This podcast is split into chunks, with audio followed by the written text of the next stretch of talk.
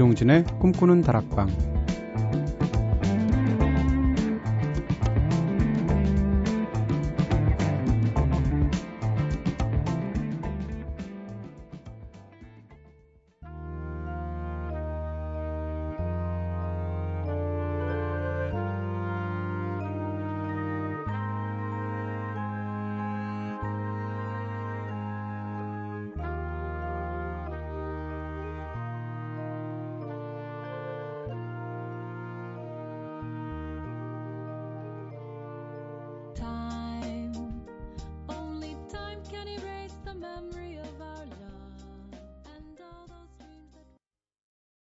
안녕하세요. 이동진입니다. 이동진의 꿈꾸는 다락방 오늘 첫 곡으로 들으신 노래는 리타 칼립소였죠.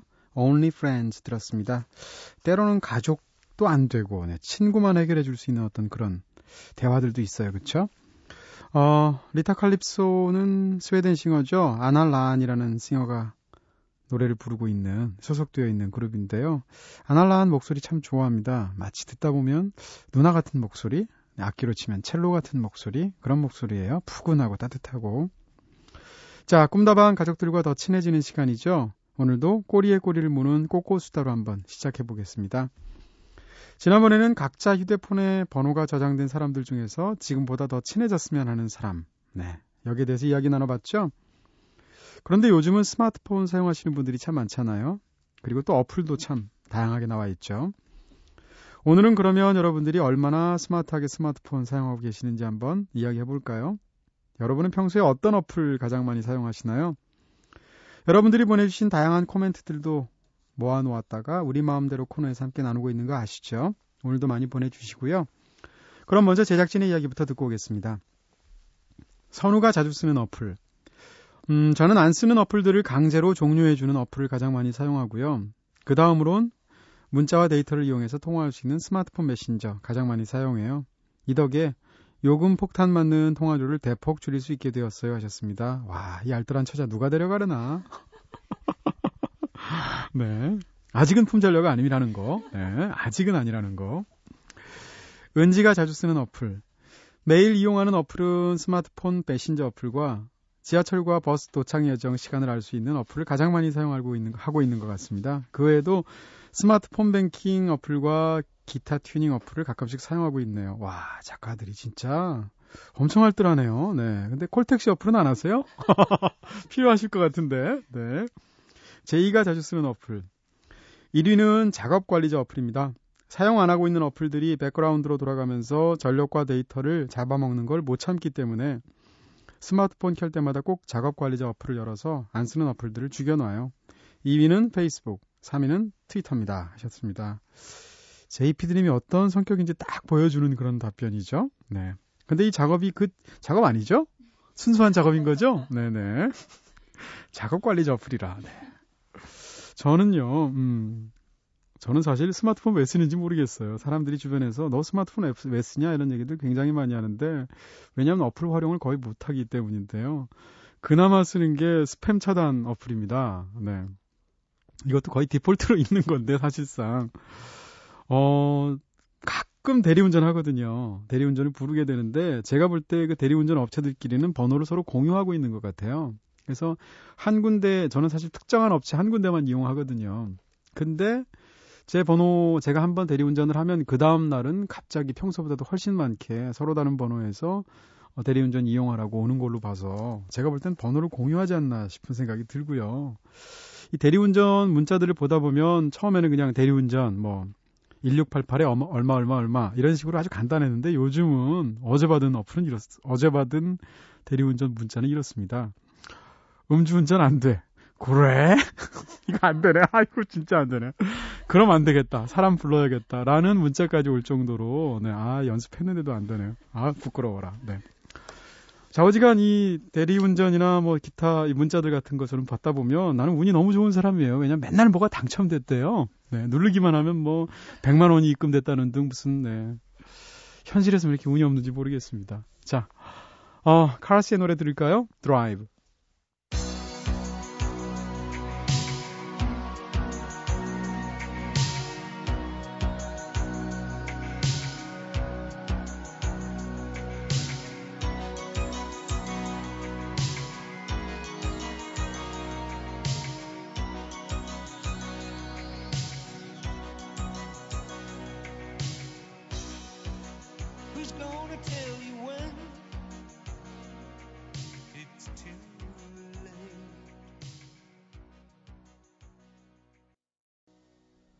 카스의 노래 드라이브 들으셨습니다. 오랜만에 들으니까 굉장히 좋네요. 제가 알기로는 카스, 카스의 노래 중에서 이 노래가 가장 큰 히트곡이에요. 순위까지 이상하게 기억이 나는데 빌보드 3위까지 올랐던 기억이 나고요. 근데 재밌는 것은 카스 하면은 릭 오케이섹이라는 리더가 워낙 카리스마가 강하고 유명하잖아요. 카스의 나머지 그 수많은 히트곡은 다 릭 오케이섹이 부르는데 이 노래만 드러머가 부릅니다. 근데 가장 큰 히트곡이 드러머가 부른 노래에서 나왔어요. 당시에도 리그 오케이색이 진짜 리더 입장에서 기분 묘하겠다 싶었는데 오늘 이 노래 듣다 보니까 또 그 생각이 나네요. 자, 여러분께서는 지금 이동진의 꿈꾸는 다락방 듣고 계십니다. 꿈다방 앞으로 보내주신 이야기들 함께 나눠볼게요. 꿈다방 미니 게시판으로 조미선님께서 배탈이 나서 자다가 깼어요. 새벽이라 너무 조용해서 라디오를 켰는데 처음 듣는 방송이네요. 따뜻한 방바닥에 엎드려서 배를 대고 있답니다. 노래 들으면서 아픈 게 가라앉길 기다리고 있어요. 조금 뜬금없지만 반가워요 하셨습니다. 어렸을 때 진짜 저도 그런 기억이 있어요. 많은 분들이 그렇듯이 할머니가 배 쓸어주신 기억. 배 아프다 그러면 할머니가 쓸어주시잖아요. 그래서 항상 하는 그 뭐라 그럴까요? 고유의 그 어떤 말이 있죠. 저희 할머니는 내 손이 약손이다 슬슬 나라 이러면서 항상 어, 계속 5분이고 10분이고 그렇게 배 쓸어주셨는데 그러다 보면 정말 어느 순간 배가 거짓말처럼 이렇게 나오면서 이렇게 싹 가라앉는 느낌이 있거든요. 맑은 물에 이렇게 티 같은 게 가라앉는 것 같은 영상이 떠오르면서 그 기억이 나네요. 네. 조미선님한테 꿈다방이 그렇게 약손 같은, 할머니 약손 같은 방송이었으면 좋겠습니다. 문자로 7197님께서 불 꺼진 방에서 이불 쓰고 라디오 듣고 있습니다. 대학원 졸업하고서 교단에 서기 위해서 매달린 지 3년. 오늘이 20대 마지막 생일인데 올해엔 제 꿈도 이루어지겠죠? 저 생일 축하해 주세요. 다 잘 될 거라고 하셨습니다. 진짜 요즘 임용고시 굉장히 어렵다고 하더라고요. 근데 왜 집에서 듣는데 이불을 쓰고 들으시죠? 옆방에 소리가 나갈까봐 그러시는 건가요? 저는 예전에 고등학교 시절에 수업 시간에도 라디오 들었거든요. 근데 걸리면 안 되니까 팔 사이로 이어폰 껴가지고 살짝 팔을 이렇게 이렇게 괴고 네, 턱을 괜 채로 수업 듣는 척 하면서 네, 귀를 살짝 손가락으로 가리키고서 김기덕 씨 방송, 김광환 씨 방송 굉장히 많이 들었습니다.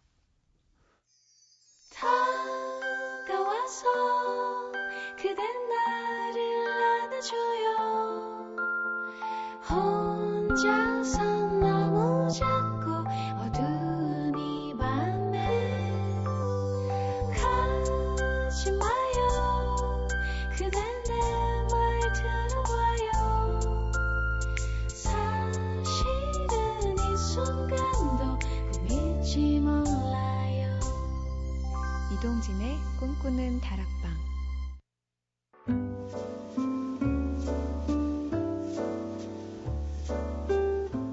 꿈다방은 이렇게 늘 여러분들의 이야기를 기다리고 있습니다. 꿈다방에 털어놓고 싶은 이야기 있으신 분들 저한테 사연 보내주세요. 휴대전화 메시지는 샵 8001번, 단문 50원, 장문 100원, 정보 용료입니다. 무료인 인터넷 미니, 스마트폰 미니 어플, 꿈다방 트위터로도 참여 가능하시죠. 1295님이 신청해 주신 곡입니다. 오아시스의 노래 Let There Be Love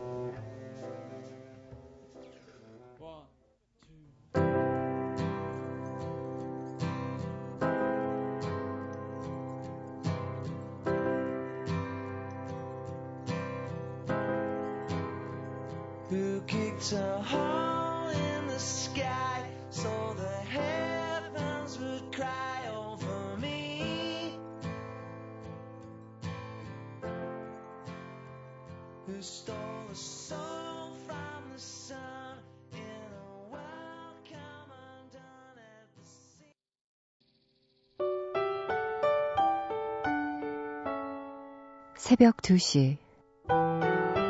이동진의 꿈꾸는 다락방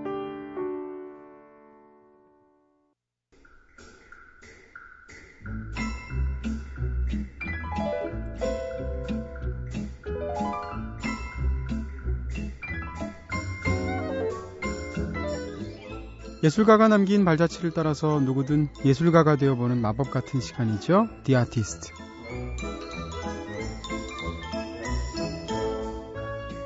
삶을 풍요롭게 하고 우리들에게 끊임없이 자극을 주기도 하는 예술가들의 이야기 나누는 시간이죠. 지난주 방송에서는 독특한 상상력으로 자신의 세계를 창조하는 할리우드의 초현실주의자 팀버튼 감독의 history 들여다보면서 한 시간 동안 즐겁게 이야기 나눠봤었죠. 저희 방송을 들으시고 꿈다방 게시판으로 이인경님께서 이런 사연 보내주셨어요. 제가 어렸을 때 기괴한 상상력의 끝을 보여준 팀버튼 감독의 비틀주스를 보고 홀딱 반한 적이 있었습니다. 그 후로 그의 여러 작품을 봤는데 어렸을 적 받았던 그 신선한 충격 때문인지 저는 지금도 그의 작품 중에서 비틀주스가 가장 좋아요. 하지만 팀버튼이라는 사람에 대해서는 자세히 알지 못했는데요. 안 그래도 요청글 작성하려던 참이었습니다. 그런데 마침 지난 방송에 동진님께서 소개해 주셨네요. 지금 한국에서는 팀버튼 감독과 지난번 디 아티스트에서 소개해 주셨던 빈센트 반 고흐의 기획전이 함께 열리고 있죠. 저도 곧 그분들의 작품을 보러 갈 예정인데요. 가기 전에 좀 더 깊게 그분들에 대해서 알고 싶어서요. 동진님이 두 분과 관련해서 읽을 만한 도서 추천해 주시면 많은 도움 될 것 같습니다. 하셨습니다. 팀버튼에 대해서는 저도 책을 한 권밖에 안 읽어봤네요. 우리나라에 나온 책이 한 두 권 정도밖에 없죠, 아마? 제가 읽은 책은 고딕의 영상시인 팀버튼이라는 인터뷰집인데, 네. 좀 전문적이긴 해요. 근데 어쨌건 팀버튼의 영화들을 좋아하신다면 흥미롭게 보실 수 있는 책이고요. 사놓고 보지는 않았는데 팀버튼이 소설도 쓰지 않습니까? 단편 소설 모음집인 굴 소년의 우울한 죽음이라는 소설도 있죠. 방고의 경우는 뭐 붐을 이루다시피 국내에 굉장히 많은 책들이 나와 있습니다. 어, 창해 출판사라든지 시공사라든지 이런 데서 시리즈물들 나오는데 거기서 나오는 책들로 반고우의 책을 사시면 간략하게 짧게 어, 그 작가 화가에 대해서 일별하실 수가 있을 거고요. 제가 무척 흥미를 갖고 읽었던 책은 반고흐 영혼의 편지라는 책이었어요. 이 책은 서한집입니다. 반고흐가 사실 편지를 굉장히 열심히 썼는데 동생과의 어떤 그 우애가 대단하잖아요. 그래서 테오와 같이 나눴던 그 편지들을 포함해서 많은 편지들을 수록한 반고흐 영상의 편지라는 책을 영혼의 편지라는 책을 굉장히 흥미롭게 읽었다라는 정도 말씀드릴 수 있겠네요. 자, The Artist 오늘도 새로운 인물 함께 만나보셔야 할 텐데요. 이번에는 20세기를 대표하는 뛰어난 사진 작가이자 최고의 종군 기자라고 불리는 로버트 카파의 삶을 함께 들여다볼까 합니다. The Artist 코너에서 사진 작가 얘기는 또 처음 하게 되는 것 같은데요. 세계 곳곳에 포연이 자욱하던 20세기 초반, 네, 로버트 카파는 전선의 최전방을 뛰어다니면서 숱한 걸작 사진들을 남겼죠. 총알이 빗발치는 전장의 한 가운데를 거침없이 누빈 결과 자기 희생과 위험을 감수하는 그의 기자 정신을 일컬어서 카파이즘이라는 말이 나올 정도로 네, 뛰어난 활약을 펼치기도 했는데요. 반세기가 지난 지금도 여전히 최고의 종군 기자로 회자되고 있는 로버트 카파. 지금부터 치열했던 그의 삶 속으로 함께 들어가 보도록 하겠습니다.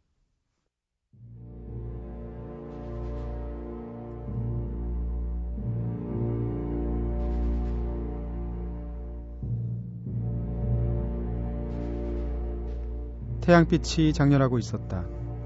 기자들이 탄 지프 뒤에서 프랑스의 대포, 탱크, 박격포가 포격을 개시했다. 몇 초 새에 들리는 것이라곤 산발적으로 쉬익 하면서 머리 위로 날아가는 탄환 소리, 지뢰와 적군의 박, 박격포에서 나는 쿠릉, 쾅쾅 하는 괴로운 소리뿐이었다. 조금 더 위로 올라가야겠어. 출발할 때 날 태우고 가게. 루카스와 맥클리는 너무 위험하다고 말했지만 카파는 그들의 우려에 그냥 어깨를 으쓱할 뿐이었다. 앞으로 걸어가던 카파는 도로를 벗어나서 도로와 제방 사이의 보호 지역을 가로질렀다. 그는 길게 자란 풀숲 사이로 진군하는 소대를 찍기 시작했다. 그들은 눅눅한 지평선을 배경으로 사라져갔다. 맥클리는 시계를 보았다. 몇 분 후에 엄청난 폭발음이 들렸다. 제 길, 저런 게 바로 카파가 원하던 사진인데 말이야. 루카스가 투덜댔다. 잠시 후 젊은 베트남 군인이 다가와서 말을 했다. 그 사진 작가가 죽었습니다. 뭐라고요? 맥클린이 말했다. 그 사진 작가가 죽었어요. 맥클린과 루카스는 땅에 납작 엎드린 채 부랴부랴 도로를 건너서 작은 들판을 향해 뛰어갔다. 카파는 피가 흥건한 채 똑바로 누워 있었다. 그는 왼손에 카메라를 움켜쥐고 있었다.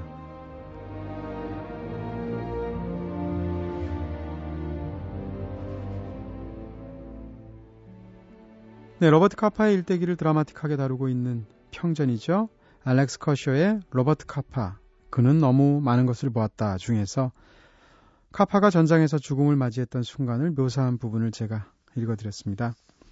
이처럼 로버트 카파는 1954년 41살의 나이로 베트남 전장에서 지뢰를 밟고 세상과 영원히 작별하게 되기 전까지 7년 동안 스페인 내전, 제2차 세계대전, 중일 전쟁, 이스라엘 독립 전쟁, 그리고 베트남 전쟁 같은 20세기의 굵직굵직한 전쟁터의 최전방에서 카메라 한 대만을 들고 목숨을 건 취재를 해왔는데요. 카파가 날린 남긴 말 중에서 유명한 말이 있죠. 만약 당신의 사진이 마음에 들지 않는다면 그것은 충분히 다가서지 않았기 때문이다. 네, 이 말은 아직도 사진 기자들 사이에서 전설처럼 전해지고 있다고 하죠. 사실 저는 이런 적극적인 사진을 찍은 것도 아니고 여행 사진을 찍었을 뿐인데요.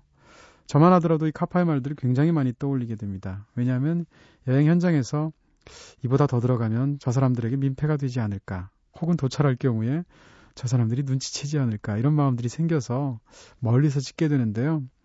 아무리 그것이 사이즈가 좋은 사진이라고 하더라도 나중에 돌아와서 트리밍만으로는 해결되지 않는 접근성에 한계가 있더라고요. 그것은 그 사진의 현장에 그만큼 다가가지 않았을 뿐인데 하물며 종군 기자라면 말할 것도 없겠죠. 이처럼 사실의 힘으로 완성한 카파의 신화는 카파이즘이라고 불리면서 기자 정신을 상징하는 문구가 되었죠. 로버트 카파가 세상을 떠난 다음에 그를 기리기 위해서 미국의 전쟁 기자 집단인 해외 취재 클럽은 로버트 카파상을 제정해서 대담한 용기와 진취적 정신이 이뤄내는 최고의 외신 사진을 촬영한 사진 기자에게 시상하고 있습니다. 참으로 비극적인 죽음이었지만 어떻게 보면 자신이 원하는 사진의 한 장면처럼 극적으로 현장에서 세상을 떠나게 된 그의 죽음이 세계에서 가장 위대한 종군 사진 작가라는 칭호를 그에게 결국 완성시켜준 것은 아닌가 하는 생각을 하게 되기도 합니다. 자, 노래 한 곡 듣고 와서 이야기 계속 이야기하도록 할게요. 유투의 노래 Bullet the Blue Sky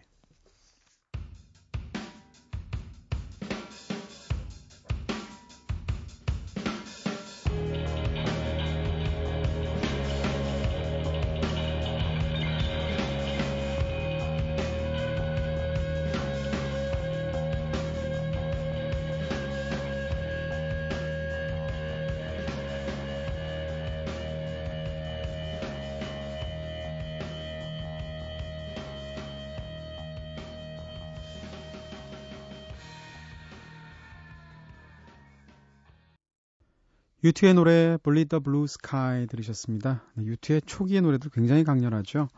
자, 여러분께서는 지금 이동진의 꿈꾸는 다락방 듣고 계신데요. 오늘 디 아티스트 코너에서는 20세기 최고의 종군 기자라고 평가받는 사진작가 로버트 카파의 삶을 함께 나누고 있죠.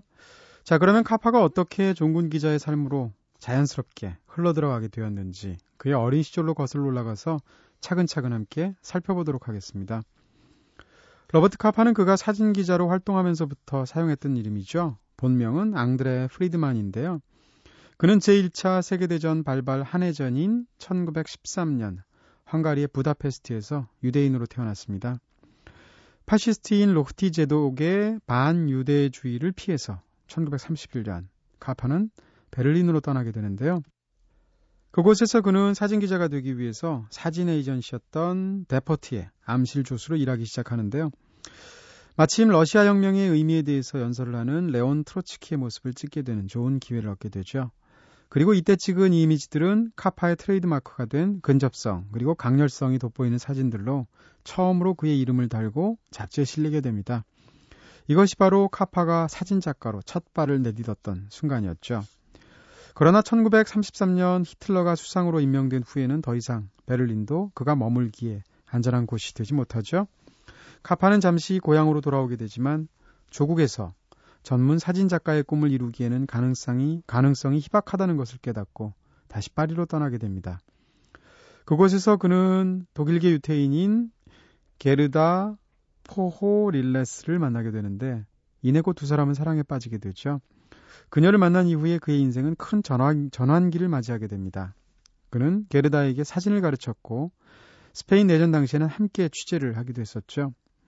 서서히 종군 기자로 이름을 알리기 시작한 로버트 카파는 이후 승승장구하는 듯 했지만 카파가 잠시 프랑스 파리로 가 있는 동안 스페인에 혼자 남아있던 게르다가 공화파 군대 전차에 깔려서 그만 목숨을 잃는 사고가 벌어지게 맙니다.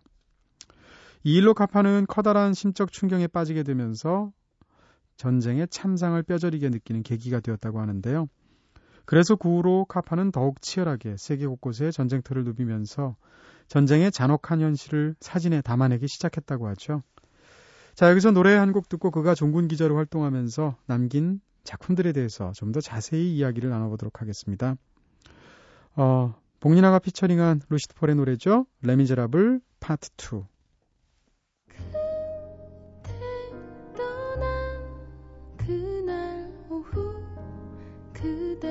모습 잊을 수가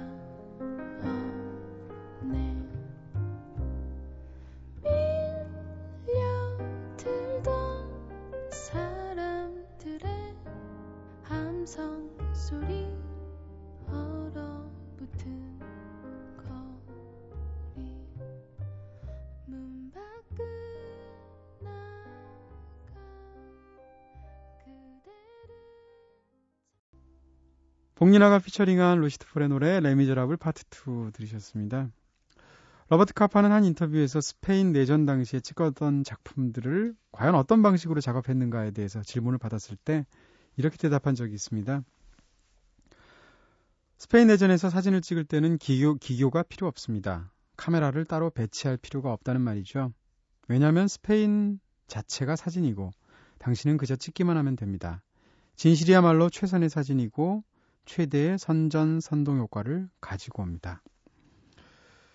네, 기교 없이 현장의 모습을 있는 그대로 사진 속으로 옮겨와서 작업했다고 하는 로버트 카파는 스페인 내전 중에서 정말 유명한 사진 작품을 찍게 되죠. 쓰러지는 병사라는 작품.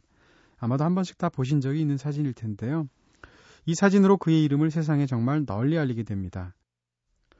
이 작품은 한 병사가 총에 맞고 뒤로 쓰러지는 장면을 정말 극적으로 포착을 했죠. 그래서 사실성, 현장성, 직접성이라는 사진 미학의 정수를 제대로 보여주고 있는 최고의 작품이라고 칭송받고 있는데요. 하지만 호사다마라고 동시에 포토 저널리즘 역사상 가장 많은 논란을 불러일으킨 사진이기도 합니다. 왜냐하면 사진이 지나치게 리얼하고 강렬한 장면을 포착한 탓에 이거 혹시 연출된 게 아니냐라는 오해를 불러일으키기도 일으키기도 했다는 건데요. 지금도 여전히 이 작품의 진위 여부 논란은 종식되지 않고 있습니다. 여전히 끊임없이 제기되고 있는데요. 이 한 장의 사진으로 로버트 카파는 대담하고 단호하게 전쟁의 극단으로 다가가서 한 인간의 마지막 순간을 기록해낸 사진 작가로 정말 수많은 사람들에게 기억이 되고 있고요. 파시스트 정권에 저항하는 신호탄이 되어서 스페인 민중의 힘에 감탄한 당시의 유럽 지식인들의 다수가 스페인 인민전선파를 지지하게 되었는데 이것은 또한 동시에 예술인들의 행동주의 시대를 여는데 큰 영향을 미치기도 했죠. 자, 여기서 노래 한 곡 더 듣고 오겠습니다. 이 노래는 폴 베를렌의 시인 가을의 노래. 네, 이 시에다가 멜로디를 붙인 곡인데요. 노르망디 상륙작전 당시에 연합군과 레지스탕스의 유럽 총공격 신호로 폴 베를렌의 이 시가 BBC를 통해서 낭송된 적이 있었다고 하네요. 레오 페레의 노래 샹송 도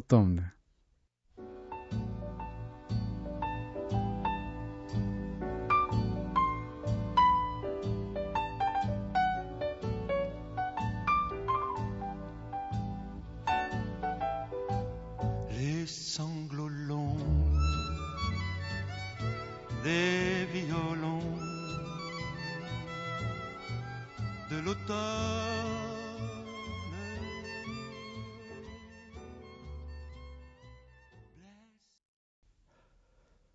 레오페레의 노래 샹송 돛도 없는 들으셨습니다.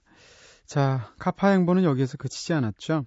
스페인 내전 이후로도 제2차 세계대전에도 참, 참전해서 또 하나의 걸작 사진을 탄생시키게 되는데요. 그것은 바로 쓰러지는 병사와 함께 전쟁 사진 중에 백미라고 손꼽히는 노르망디 상륙 작전의 전투 사진들입니다. 이때 상황을 직접 한번 소리로 들어보면 어떨까요? 자, 그 불꽃 튀는 격전지 속으로 함께 들어가 보시죠.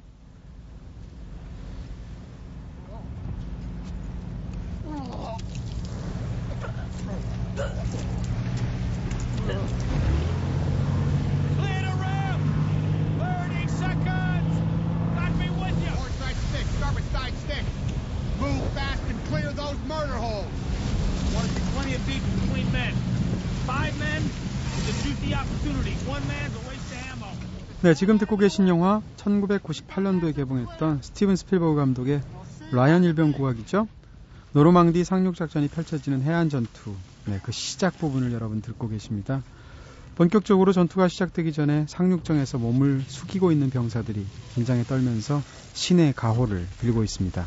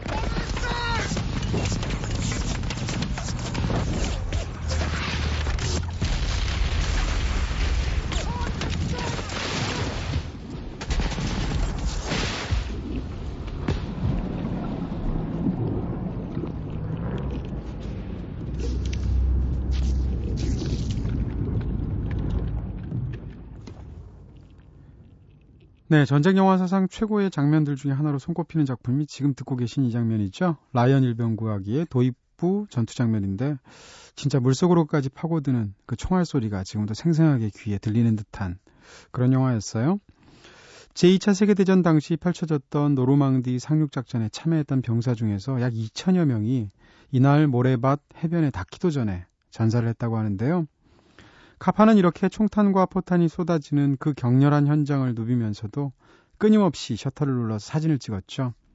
그리고 이렇게 해서 급박하게 전개되는 전투 상황과 처절한 생사의 갈림길이 고스란히 담긴 전장의 생생한 이미지를 세상에 남겼습니다.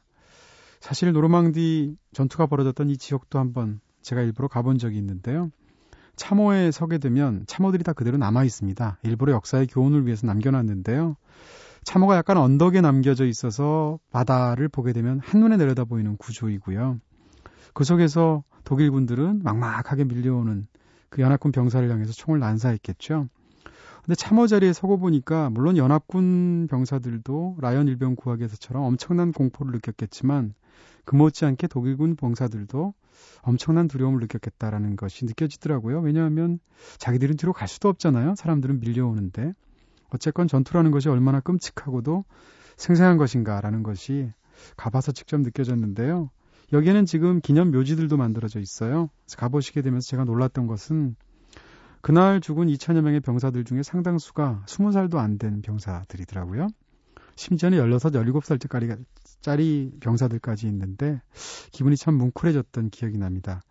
어쨌든 후에 로버트 카파가 남긴 제2차 세계대전 종군기를 담은 책 그때 손은 떨리고 있었다라는 책을 보게 되면 당시의 상황이 자세하게 묘사되어 있는 부분이 있거든요.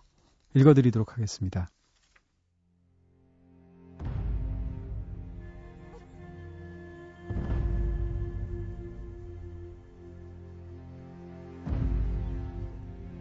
노르망디 해안까지 아직 수 킬로미터나 더 남은 해상임에도 불구하고 적의 총성이 또렷하게 들려왔다. 우리는 잽싸게 엎드려서 구토물이 꽉 들어찬 배 바닥에 배를 깔고 가까워오는 해안선에서 눈을 돌렸다. 이제 사진을 찍을 수 있을 정도로 날이 밝았다. 나는 방수포로 만든 케이스에서 첫 번째 콘탁스 카메라를 꺼냈다. 상륙용 주정에 납작한 하부가 프랑스 땅에 닿았다. 가판장은 강철을 더 씌운 주정 하선문을 내렸다. 해안에 삐죽하게 튀어나온 이상하게 생긴 모양의 철제 장애물 틈 사이로 안개에 뒤덮인 해안선이 모습을 드러냈다. 바로 우리의 유럽, 즉 이즈레드 해안이었다. 나의 아름다운 프랑스 풍경은 실로 황폐하고 끔찍했다. 설상가상으로 독일군 기관총 한정이 상륙용 주정을 향해서 총알을 퍼부어대는 통에 아름다운 프랑스로의 귀환에 대한 나의 꿈은 더욱 철저하게 망가졌다. 주정에서 내린 군인들은 물을 헤치면서 나아갔다. 바닷물은 너무나 차가웠고 해안까지의 거리는 아직 100m 이상 남아 있었다. 내 주위로 총탄이 날아들어서 물을 튀겼다. 나는 제일 가까운 철제 장애물을 향해서 내달렸다. 독일군은 모든 화기를 총동원해서 사격을 가하기 시작했다. 해안까지 마지막 25m를 가는 동안 적의 포탄과 총탄에서 몸을 숨겨줄 만한 구멍은 전혀 찾아볼 수 없었다. 또 다른 박격포 한 발이 날라와서 철조망과 바다의 중간 지점에 떨어졌다. 그 파편에 병사 한 명이 죽었다. 나는 그 순간을 놓치지 않고 카메라로 찍었다. 전보다 훨씬 더 가까워진 곳에 포탄 한 발이 또 떨어졌다. 나는 전혀 겁먹지 않고 콘탁스 카메라 파인더에 눈을 댄 채 미친 듯이 셔터를 눌러댔다. 하지만 1분도 채 지나지 않아서 카메라가 먹통이 됐다. 장착한 필름을 다 써버린 것이다. 나는 그 상태로 잠시 정지해 있었다. 곧 두려움이 몰려오기 시작했다. 속이 텅 빈 카메라가 내 손에서 떨리고 있었다. 전혀 새로운 공포에 휩쓸려서 머리에서 발끝까지 내 온몸이 떨리기 시작한 것이다.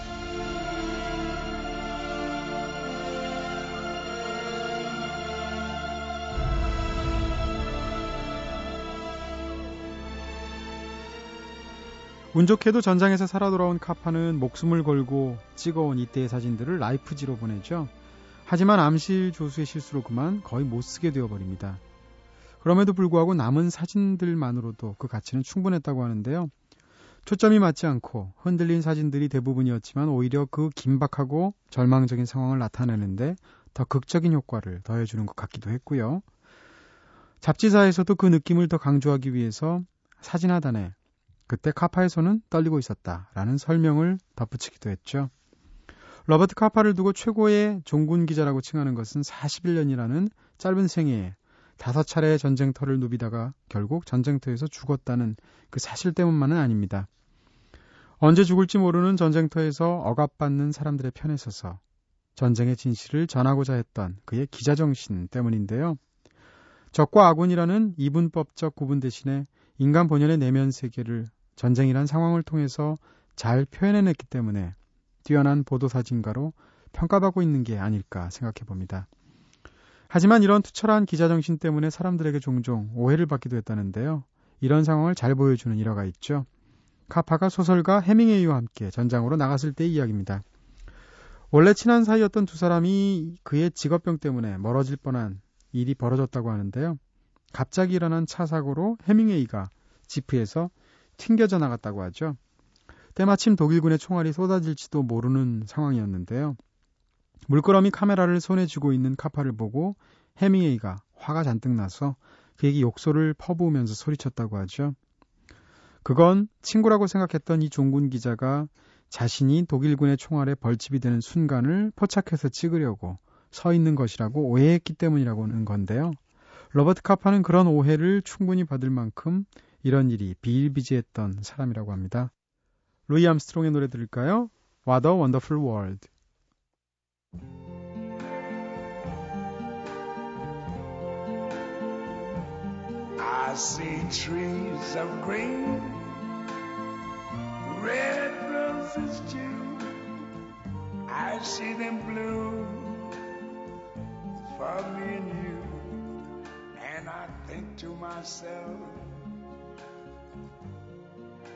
What a wonderful world.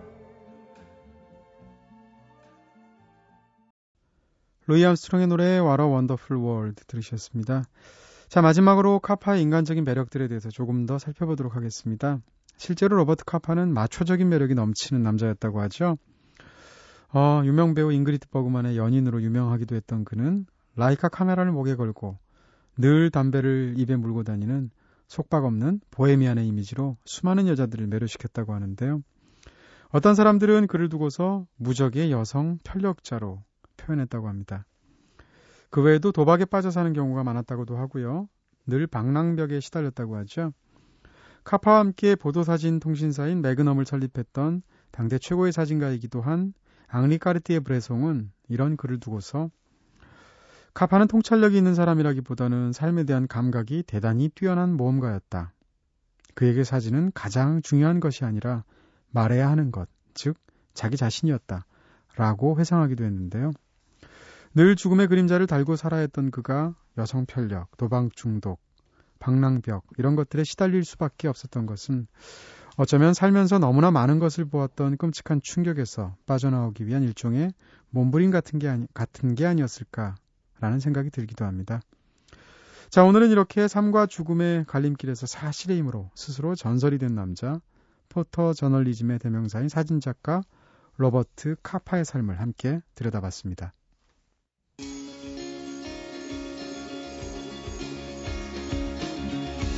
영화, 책, 여행, 음악이 있는 시간. 꿈꾸는 다락방.